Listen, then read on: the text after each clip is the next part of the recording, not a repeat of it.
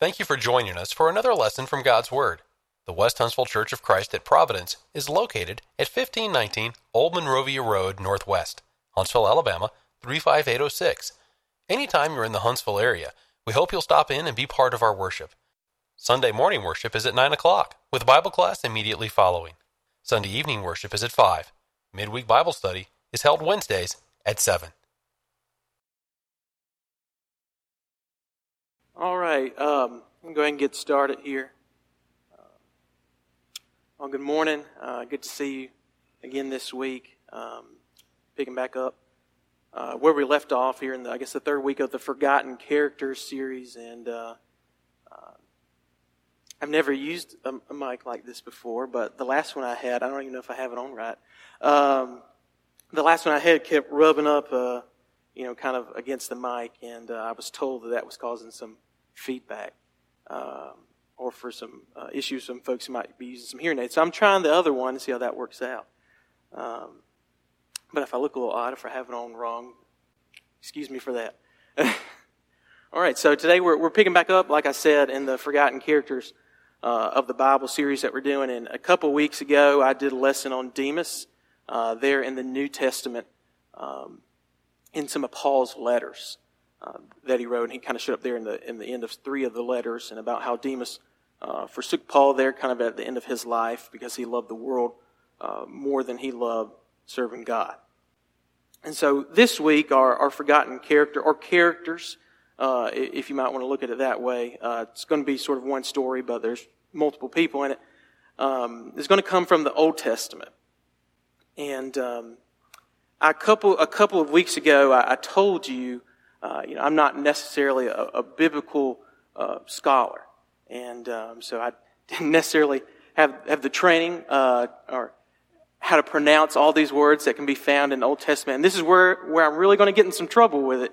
It's a little bit different there in the New Testament, so maybe I don't have the phonetic pronunciation of these words all the way down, but it reminds me of the scene in this movie. It's this pirate movie, and it's famous. I'm sure a lot of you know it, but it's in the first movie. And there's this scene as they approach sort of the climax of this movie, and there's these two pirates, and they're sort of the comic relief in this movie. And like I said, they're approaching the climax of this movie, and these two pirates are in this little rowboat, and they're kind of going toward the island. And, one of the pirates, pirate number one, he's rowing toward the island, and he begins to notice, pirate number two, where he's looking down and he's reading something. And so his reaction, probably because he's not rowing, is, what are you doing? And he says, well, I'm reading. And he says, what are you reading? You can't read. He says, well, I'm reading the Bible. And he says, how are you reading the Bible? You can't read. And he goes, well, it's the Bible. You get credit just for trying. Oh. And so perhaps I'm in a little bit of a similar situation today with some of the pronunciation of these names and cities, and so hopefully you'll give me credit just for trying. Well, today we're going to be primarily in the book of Judges, but that's not where we're going to start before you start flipping there. But that's where our character will come from today. So to get to Judges, we're going to do a little bit of background for Judges, and so that means we'll actually begin in chapter 13. Numbers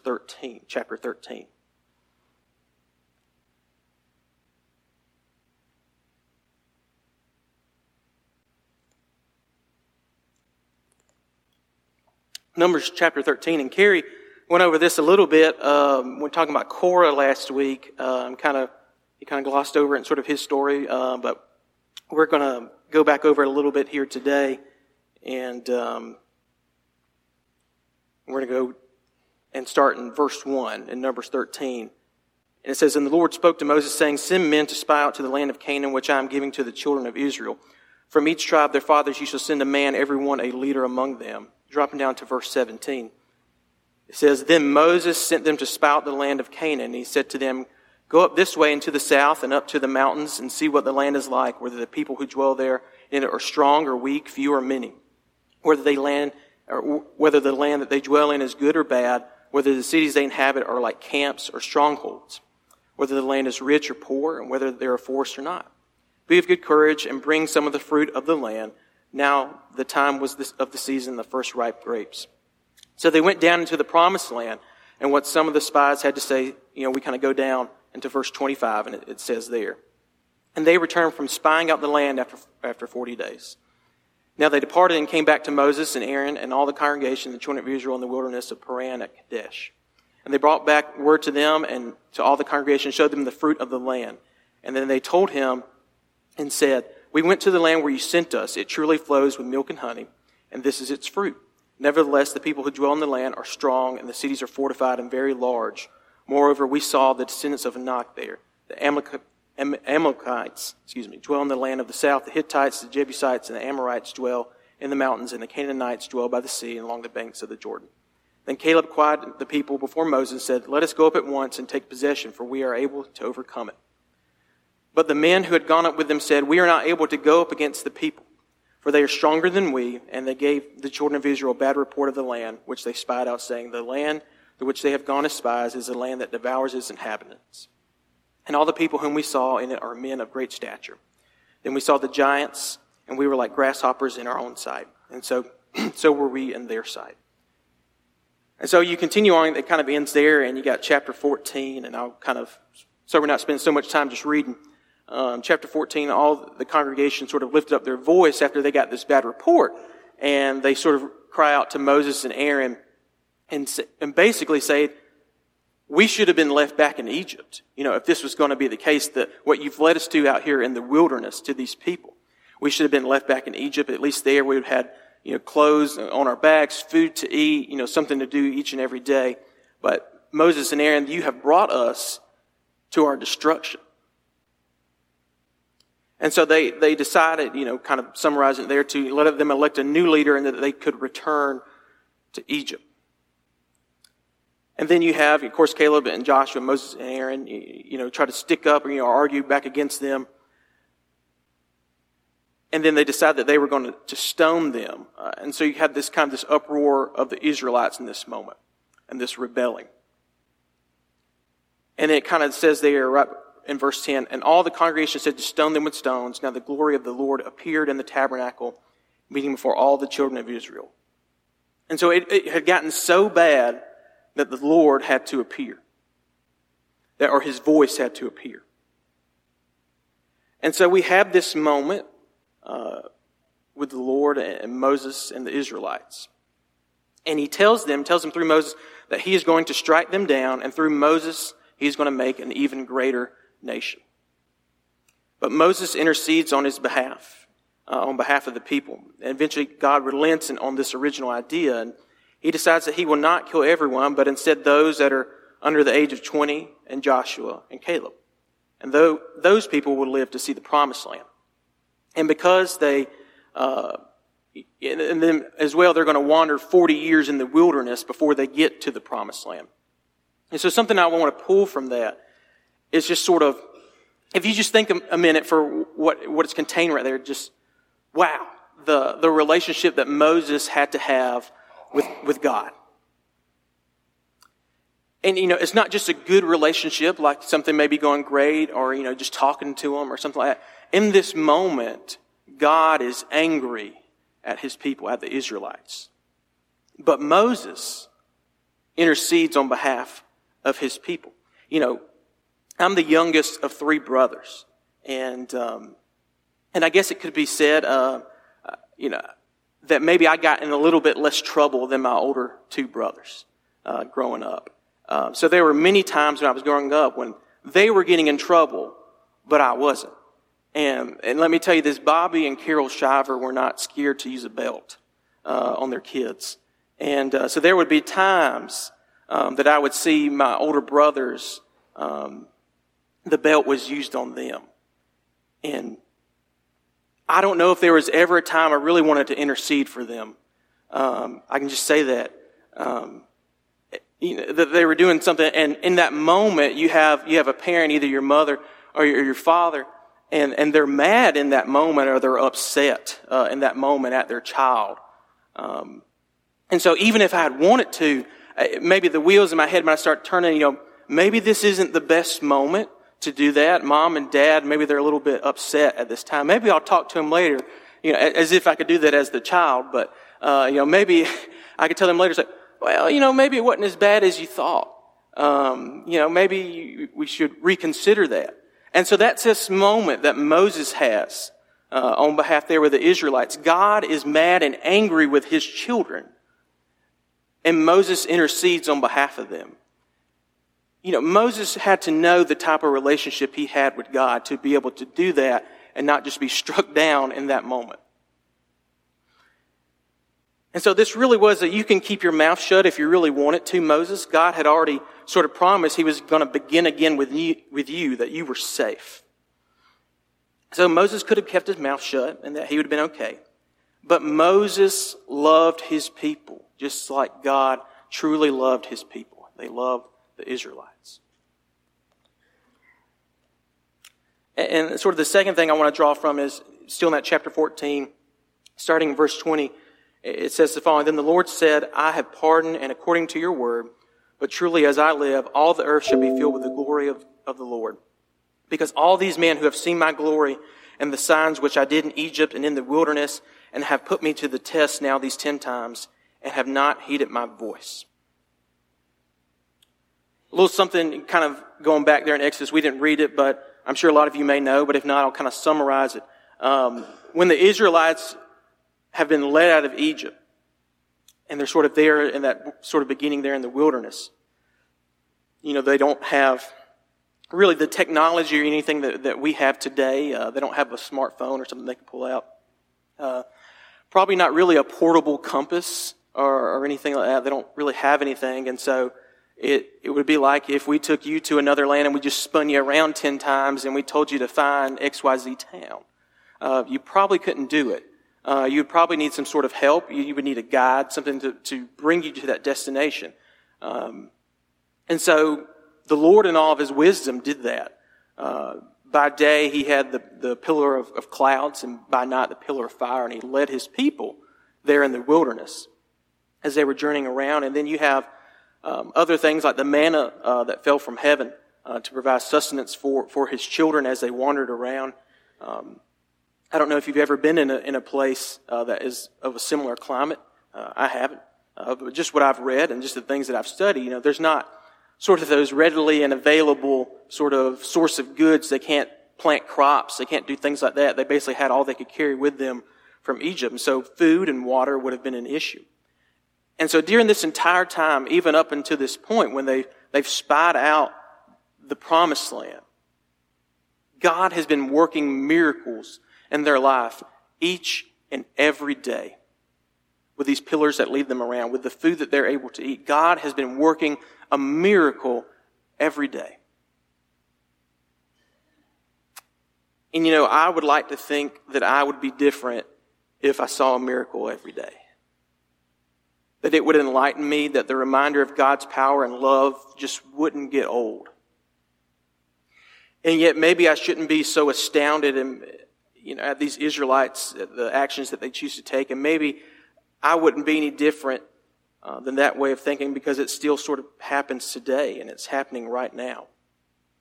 As you've heard in the Wednesday night Bible class, some of the things that we've been covering there is how God's Word has made it to us today. I know at least a couple of weeks ago how it has persevered, and how we can be assured that the Word that we have is the Word of God. Even in comparison to other forms of what may be considered classical literature. That if anything where we don't have the original document, it's far and away the Bible is the number one thing that we have, where it's the most accurate, it's the most tested, that we can be assured that what we have is good. That it is the perfect work of God, and it's persevered through time, and it's as credible as any text that we have. Truly, the Holy Bible that you hold in your hands, that you hold in your phone, it's a miracle. A lot of things had to happen for it to get here. A lot of sacrifice, a lot of hard work. It's a miracle. And this collection of books, letters, and the gospel has persevered in a way that no book can lay claim to. Truly a miracle. And yet I hold this miracle in the palm of my own hand, and I have it on my phone, and it's always within my reach. And I stumble. I make mistakes. I'm not as diligent as I should be in my prayer life. I don't study as much as I can. Perhaps that's some of you too. I got a miracle every day. But I forget. You see, sometimes that maybe I might have been like the Israelites. Sometimes on the 300th day, that pillar of cloud and that pillar of fire where it's just not doing it for me anymore. The manna from heaven, it's just gotten a little stale, or I'm a little tired of it. I can't say for sure if I'd be any different. I got a miracle in my hand each and every day at my fingertips. But there's one thing I'm sure of. I don't know what I would have been like back thousands of years ago, what decisions I would have made if I would have been a Joshua or Caleb or like the 10 other spies. There's one thing I'm sure of. Even though I may make mistakes, even though I don't relish or if I don't value the miracle I have at my fingertips each and every day, that just like Moses intercedes on behalf of his people to God, Christ is up there interceding for you and for me today. That he has that sort of relationship with God to advocate for us when we fall short. And so remember that as we continue to study, and from the very beginning, that these people, these Israelite people, the chosen people, they doubted God. The vast majority of them did. And they didn't really listen to him, even though they had every reason under the sun to follow him.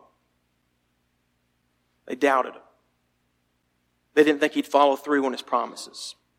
And so that is the backdrop as we get into Judges.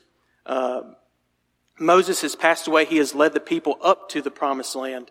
And we have the book of Judges where Joshua has taken over, the book of Joshua. And Joshua has began that conquest of the promised land. But as Joshua closes and we get to Judges, it's not complete.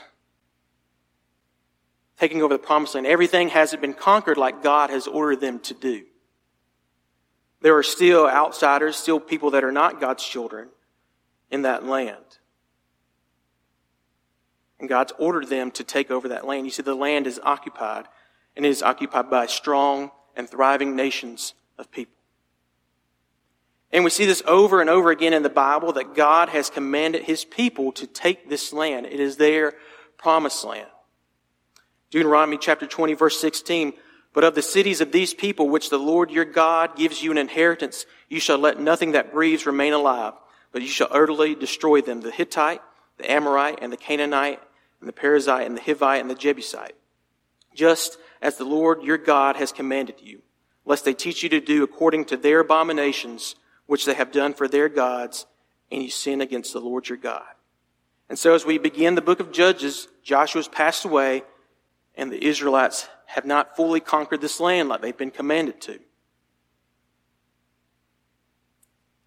And what do they do? As you can see there in the beginning, kind of as Judges continues on, what do they do?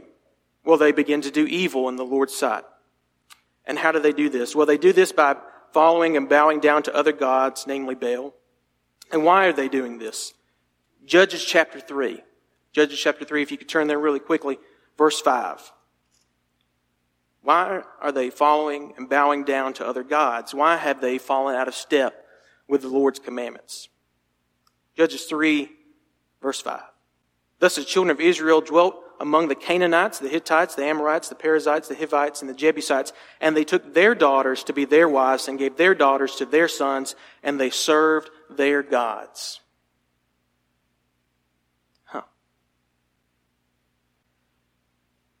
Really?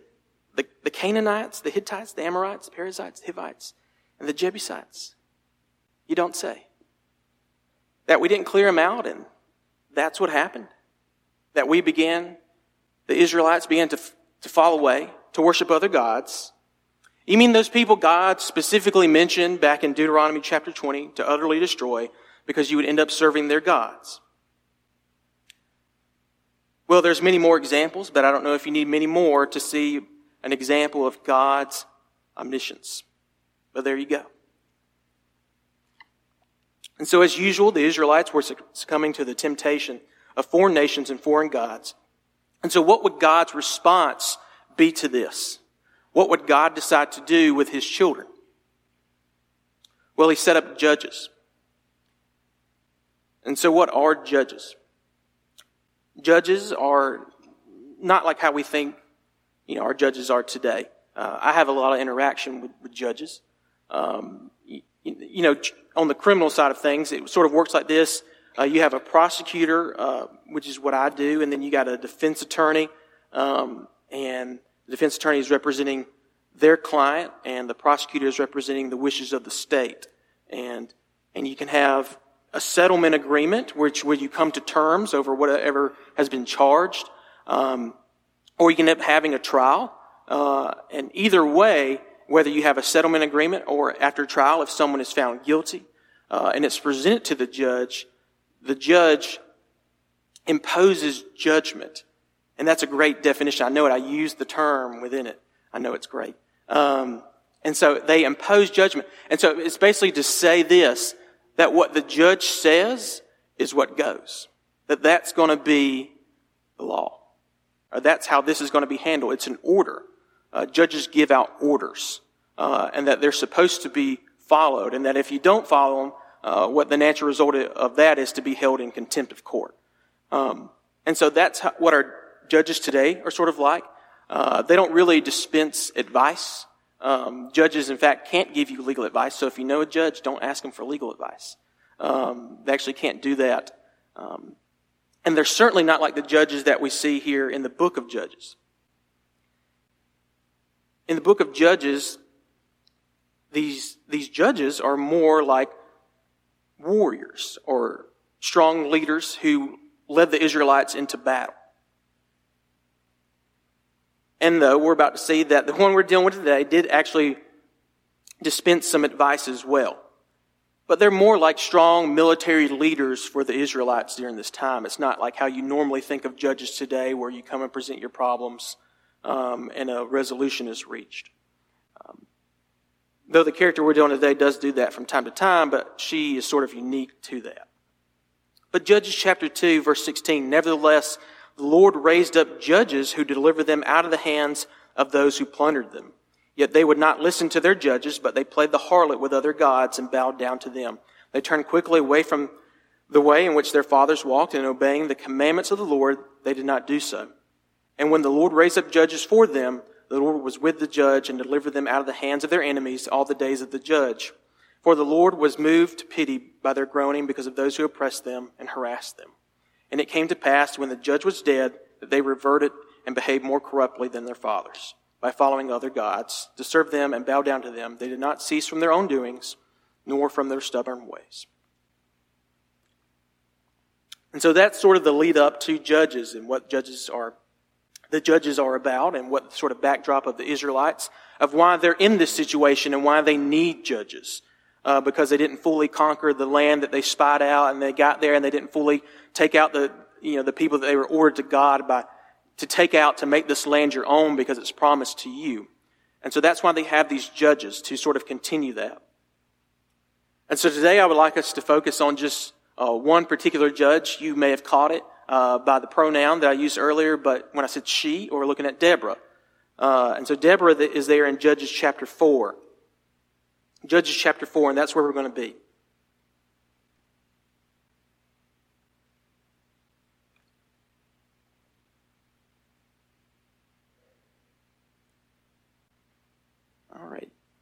Judges chapter 4, starting in verse 1. When he was dead, the children of Israel again did evil in the sight of the Lord. So the Lord sold them to the hand of Jabin, king of Canaan, who reigned in Hazor. The commander of his army was Sisera, who dwelt in Harosheth and Hagoyim. And the children of Israel cried out to the Lord, for Jabin had 900 chariots of iron, and for 20 years he had harshly oppressed the children of Israel. Now Deborah, a prophetess, the wife of Lapidoth, was judging Israel at that time. So stop right there real quick. we can see here a few things about Deborah. One of the most obvious things is that Deborah is a woman. Sort of stands out because we don't, through the Old Testament and through the New Testament, we don't frequently see a female leader or someone in a position of power with the Israelites or in the New Testament at all. And so that's a unique thing that we have here. But the next thing is a prophetess that we see. Another characteristic or an ability that she had, and that we're going to see here in just a little bit, her put that to use. And that the other thing was judging Israel at this time, a judge. And so this really speaks to her ability to lead, the fact that she was able to lead Israel as a woman during this time, where in the ancient times, just in general, most cultures are of such a way where might makes right, of whoever is the strongest, the most powerful, that person, what they say is what goes. That's the right thing, no matter if it's corrupt or bad or if it's good. But the strongest person, might makes right. And so we see that she's a prophetess and that she's a judge.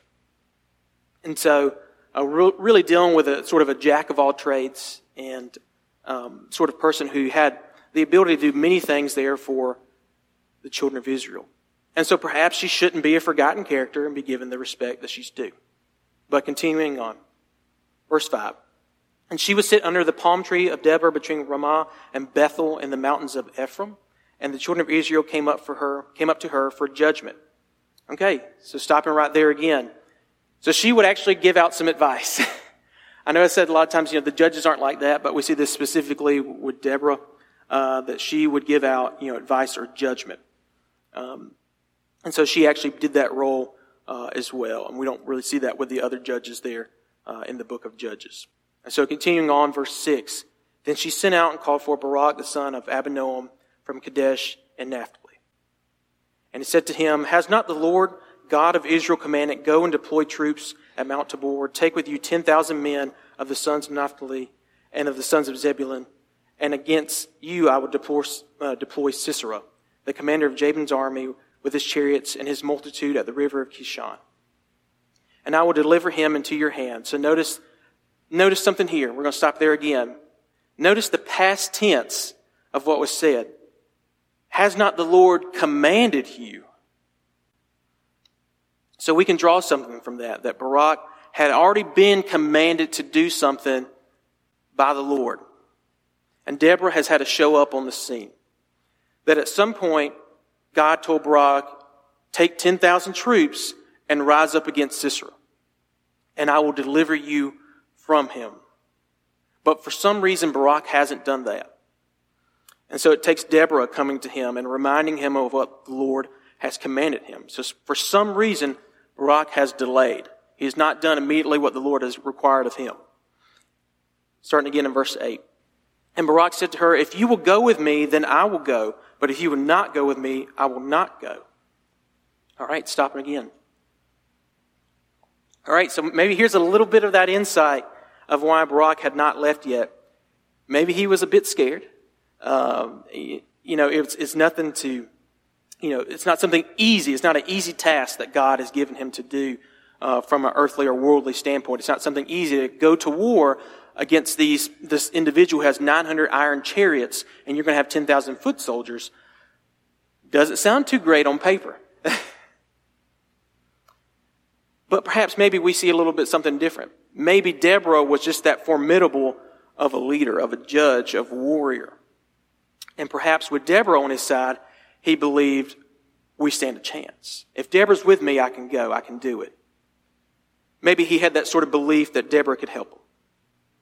But continuing on in verse 9. So she said, I will surely go with you, and nevertheless there will be no glory for you in the journey you are taking, for the Lord will sell Sisera into the hand of a woman. Then Deborah arose and went with Barak to Kadesh, and Barak called Zebulun and Naphtali to Kadesh. He went up with 10,000 men under his command, and Deborah went with him. Okay, so stop there again. So Deborah's sort of thrown this back in his face, as we can read there, that Barak, if I go with you, if someone goes with you, you're not going to get the glory. God has given you this opportunity to take 10,000 men and overcome the odds in this case. But if I go with you, a woman is going to get the glory. And perhaps maybe in that moment, Barak said, well, I don't care. Deborah's already, strong, tough, a formidable leader. What do I care? As long as I get to live. And he's probably thinking at that moment, maybe it's going to be Deborah who's going to get that glory.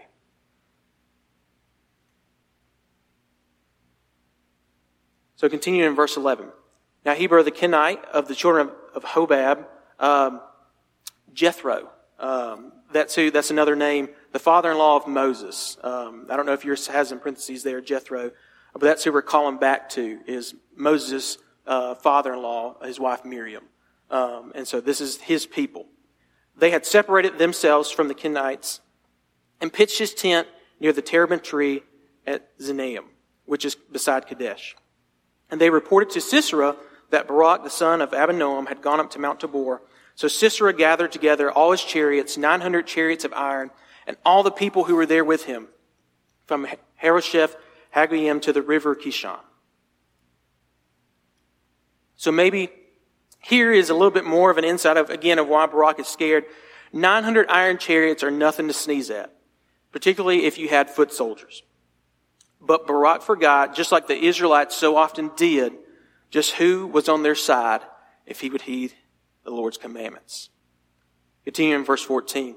Then Deborah said to Barak, "Up, for this is a day in which the Lord has delivered Sisera into your hands.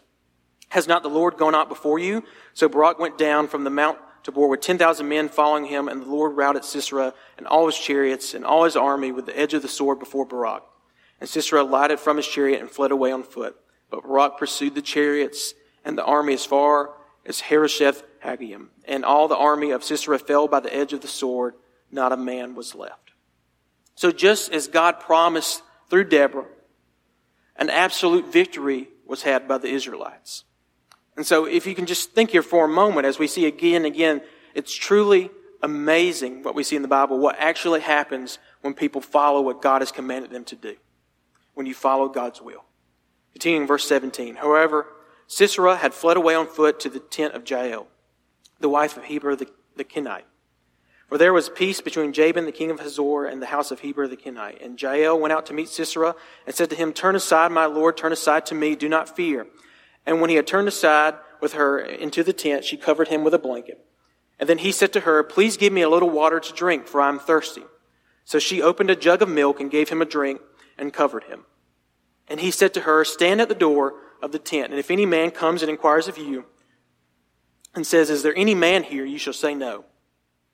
Then Jael, Heber's wife, took a tent peg and took a hammer in her hand and went softly to him and drove the peg into his temple. And it went down into the ground, for he was fast asleep and weary. So he died. And then as Barak pursued Sisera, Jael came out to meet him and said to him, "Come, I will show you the man whom you seek." And when he went into her tent, there lay Sisera dead with the peg in his temple. And so that there is kind of the conclusion of chapter 4. And we kind of have not one, but two amazing women of God who did what the Lord commanded them to do, and what really in that moment no man really wanted to do. And so just as Deborah prophesies, because Barak took Deborah into battle, it was not ultimately him who took the life of Sisera, but of another woman, of Jael, and the woman who received the glory for ultimately the slaying of Sisera. So verse 23, "So on that day God subdued Jabin, king of Canaan, in the presence of the children of Israel. And the hand of the children of Israel grew stronger and stronger against Jabin, king of Canaan, until they had destroyed Jabin, king of Canaan." And so that there is chapter 4. And we're running a little bit behind on time. And so I will kind of just give a little brief summary of what chapter 5 is. Chapter 5 is basically a poetic retelling of chapter 4, with perhaps a little bit more detail here and there, but just a song, poetic retelling from Deborah and Barak.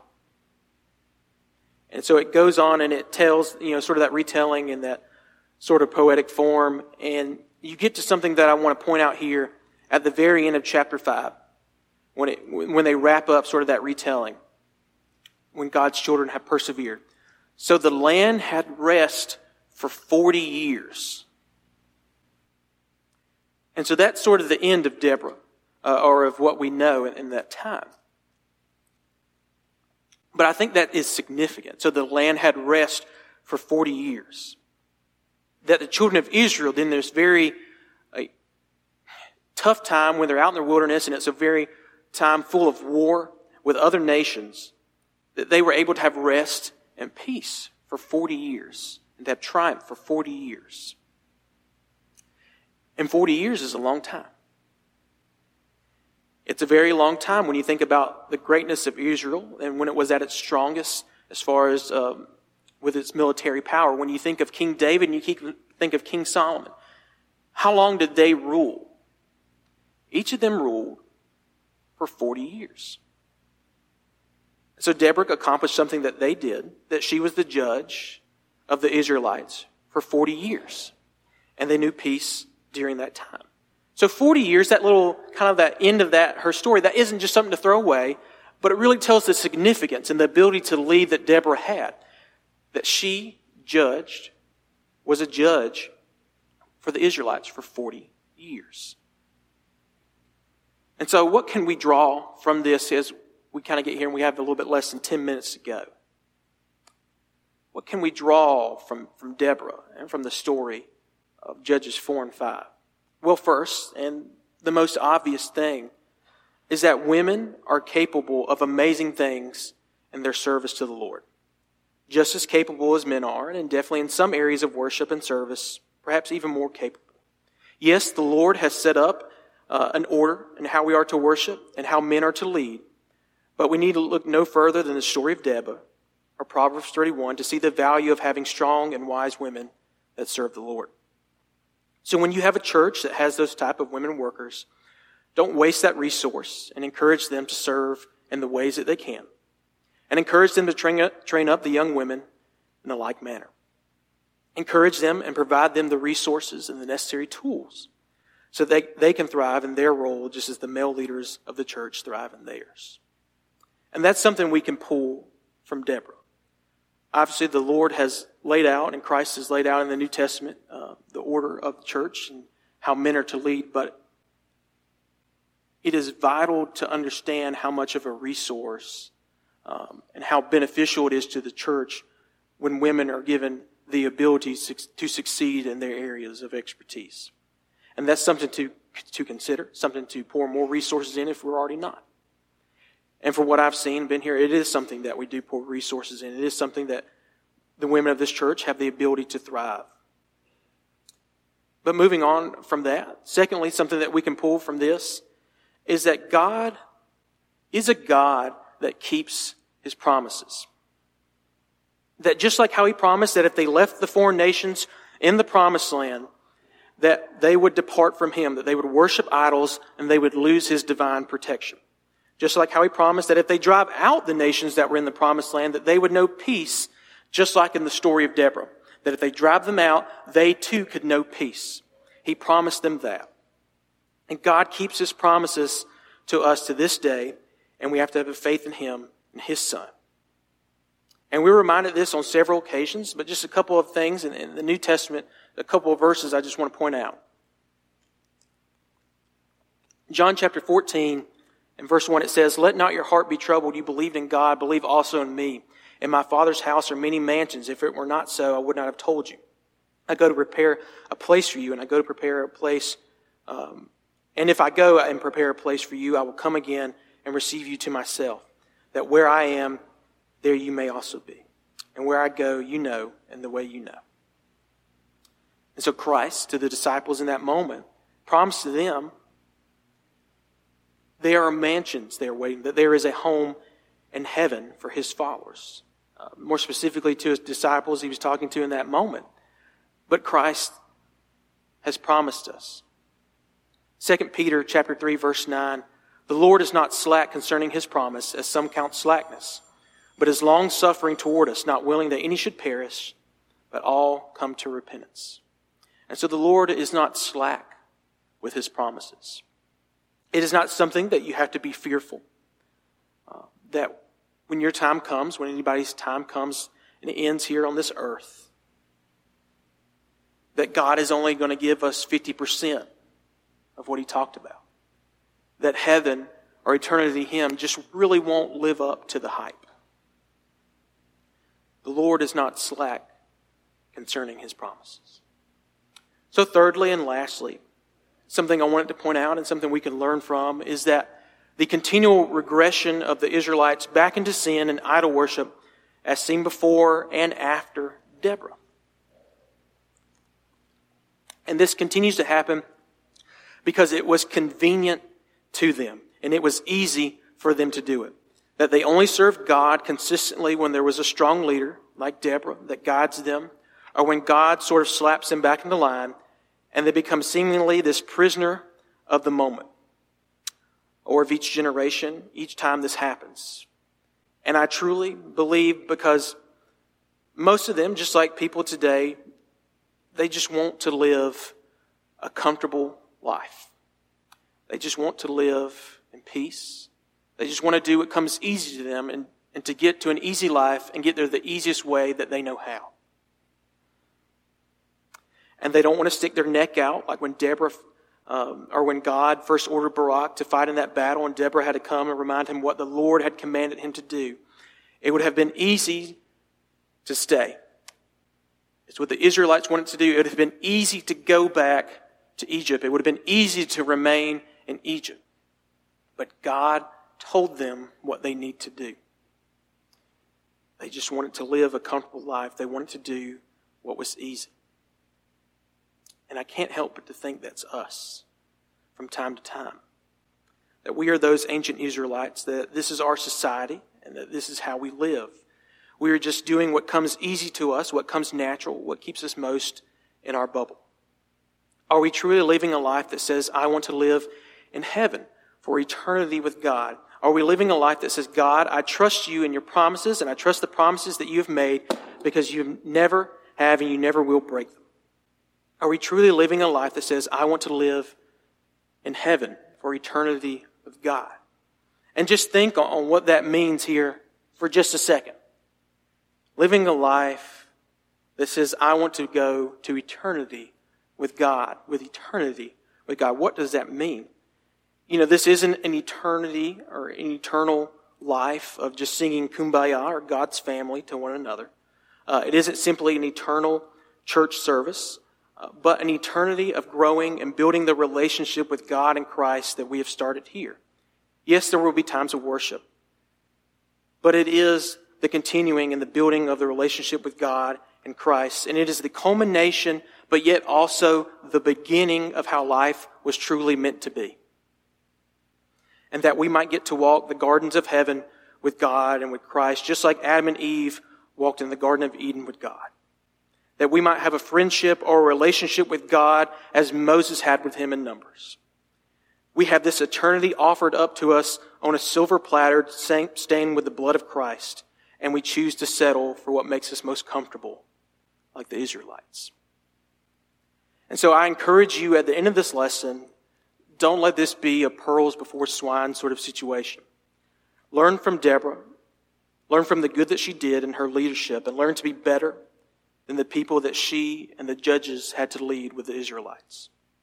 Learn to be a strong leader like she was. Learn to stand on the promises of Christ, to really believe the things that you've been told in the Bible, and to live a life that reflects that. And so I ask you, do you want to live an eternity in heaven, or do you want just a comfortable life? And will you be able to do the things to reach that, to fulfill your side of the promise? You see, Life is like when the spies went out to go and look at Canaan. And they saw the men who looked like giants, and they looked like ants to them. Life is like looking at an army of 900 iron chariots, and all you got is foot soldiers. It's tough. It's really tough. And it seems insurmountable, and it seems the odds are against you. And that's temptation, and that's life, that it seems like you just can't overcome. But you got to be like Deborah. You got to be like Caleb and Joshua in that situation. You have to have faith and trust in the Lord that you will come out victorious each and every time. God keeps his promises. He kept it to Deborah, kept it to Barak, kept it to Caleb and Joshua. God keeps his promises. You have only need to trust him. Thank you for your time. We hope you have enjoyed this lesson from God's Word. If you would like to continue your study of New Testament Christianity, please send your name and address to World Bible School, West Huntsville Church of Christ, 1519 Old Monrovia Road Northwest, Huntsville, Alabama, 35806. Or if you prefer, send your name and address by email to wbs@westhuntsville.org.